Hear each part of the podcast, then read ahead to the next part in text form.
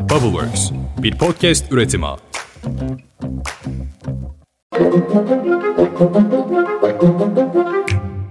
Günaydın. Bugün 17 Mayıs 2023. Ben Özlem Gürses. Bubbleworks Media ile birlikte hazırladığımız 5 dakikada dünya gündemine hepiniz hoş geldiniz.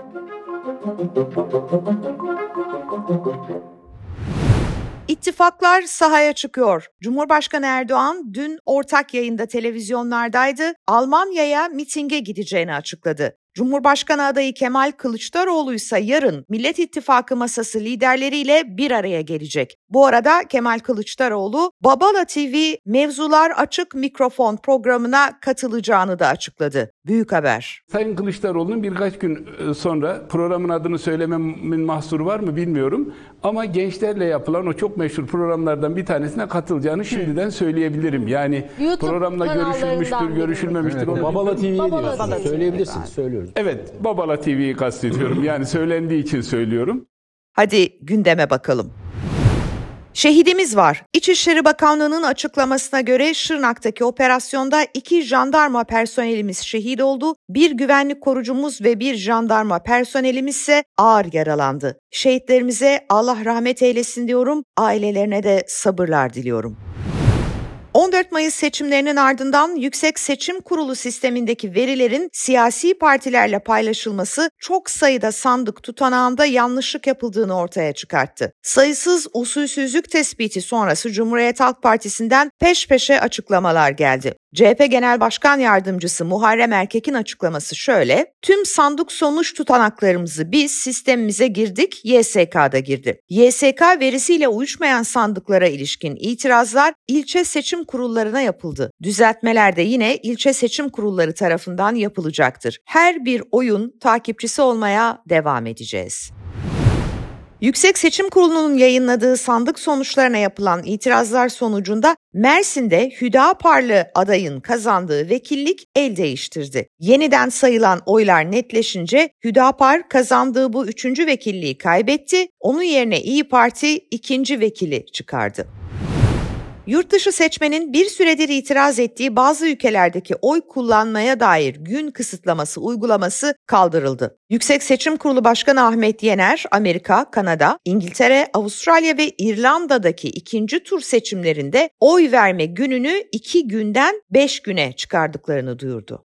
sürenin kısalığı ve acil karar alma süreci de göz önüne alınarak daha önceki ilk tur oylamada da yurt dışındaki temsilciliklerde oy verme gün ve saatleriyle ilgili olarak Dışişleri Bakanlığı'nın ve siyasi partiler temsilcilerinin de talepleri göz önüne alınarak ufak tefek değişiklikler, düzeltmeler yapılmıştır. Cumhurbaşkanı Erdoğan'ın 49,50, CHP lideri Kılıçdaroğlu'nun 44,89 oy aldığı Cumhurbaşkanlığı yarışında kazanan çıkmayınca şimdi artık herkes 28 Mayıs'ta gün sayıyor. Erdoğan seçim sonuçlarını değerlendirmek üzere Cumhur İttifakı liderleriyle Cumhurbaşkanlığı Külliyesi'nde ayrı ayrı görüştü. Görüşmelere ait fotoğraflar Cumhurbaşkanlığı'nın resmi Twitter hesabından paylaşıldı. Cumhurbaşkanı Erdoğan daha sonra Devlet Bahçeli ile bir araya geldi. MHP Genel Başkanı Devlet Bahçeli ve Erdoğan seçimlerin ardından ilk kez buluştular. Erdoğan, Bahçeli'yi Beştepe'deki sarayda kabul etti. Bu görüşmede basına kapalı olarak gerçekleşti.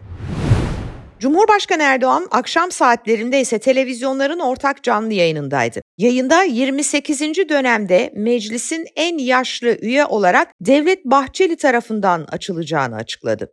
Buraya göreve geçici olarak bir meclis başkanı gelecek. En yaşlı, yaşlı. üye sıfatıyla. Evet, en O yaşlı Sayın üye Bahçeli sıfatıyla- galiba değil mi? He? Yanılmıyorum. Sayın Bahçeli diye. Şu anda evet.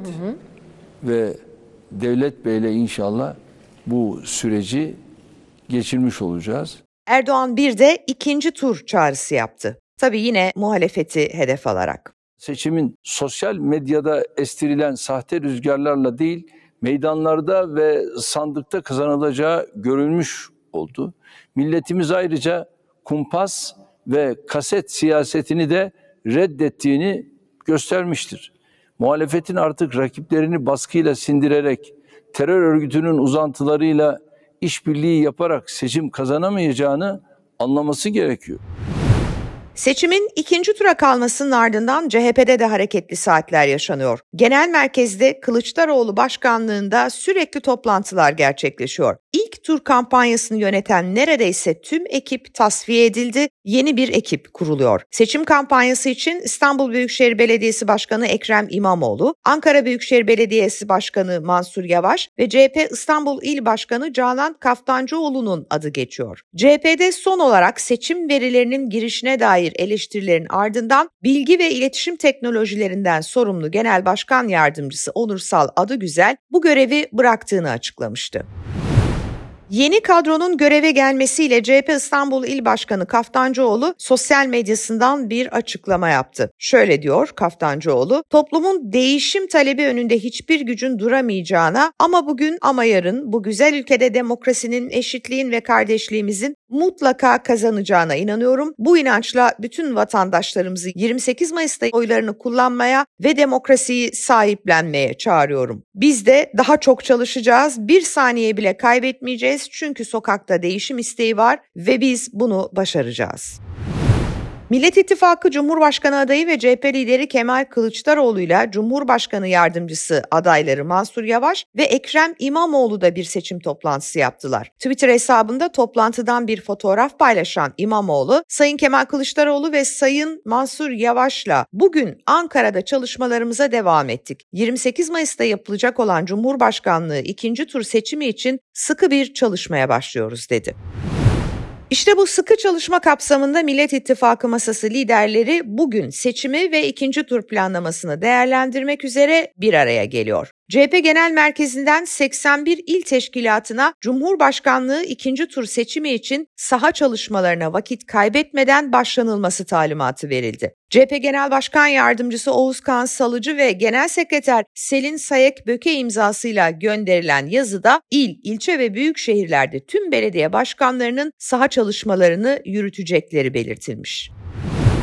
28 Mayıs'a son sayıyoruz ama herkesin gözü tabii ki Sinan Oğan'da. Cumhurbaşkanlığı Sözcüsü İbrahim Kalın ikinci tur için kimi destekleyeceği merak edilen Ata İttifakı'nın adayı Sinan Oğan'a ilişkin açıklamalarda bulundu. Kalın şu ana kadar bir görüşme olmadı ama bugün yarın olur olmaz bir şey diyemem dedi. AK Parti OAN'ın desteğini istese de MHP OAN'a tepkili. MHP lideri Bahçeli'nin baş danışmanı Eyüp Yıldız OAN için mezar soyguncusu ifadesini kullandı. Benzer sertlikte açıklamalar MHP Genel Başkan Yardımcısı İzzet Ulvi Önder ve MHP Genel Başkanı baş danışmanlarından Yıldıray Çiçek'ten de geldi. Ama en sert açıklamayı Devlet Bahçeli yaptı. MHP lideri Bahçeli Sinan Oğan'a kendisine güç vehvetme yanılgısına kapılmamalıdır uyarısında bulundu. Bahçeli'nin yazılı açıklaması şöyle, unutulmamalıdır ki Türk milliyetçiliğinin milli kucaklaşma ve kardeşlik hissiyatının adresi Milliyetçi Hareket Partisi'dir. Hiç kimse konjonktürel oyların akışını yanlışa yormamalı, kendisine güç vehmetme yanılgısına kapılmamalıdır. Cumhurbaşkanı adayı Sinan Oğan da TV100'de Candaş Tolga Işık'ın sorularını yanıtladı. Kimseye açık bir destek vermedi ama Mansur Yavaş ve Ekrem İmamoğlu ile bir buluşmada bir araya gelecekleri söylentilerini net bir şekilde yalanladı. Yani öyle bir görüşme planımız yok ee, ama hani şeyi anlamadım ee, yani bir sürü insanla görüşüyoruz ama hani burada görüşeceğim hmm, İstanbul Belediyesi'ne aday değilim yani Dolayısıyla e, neyi görüşeceğim onu anlamadım.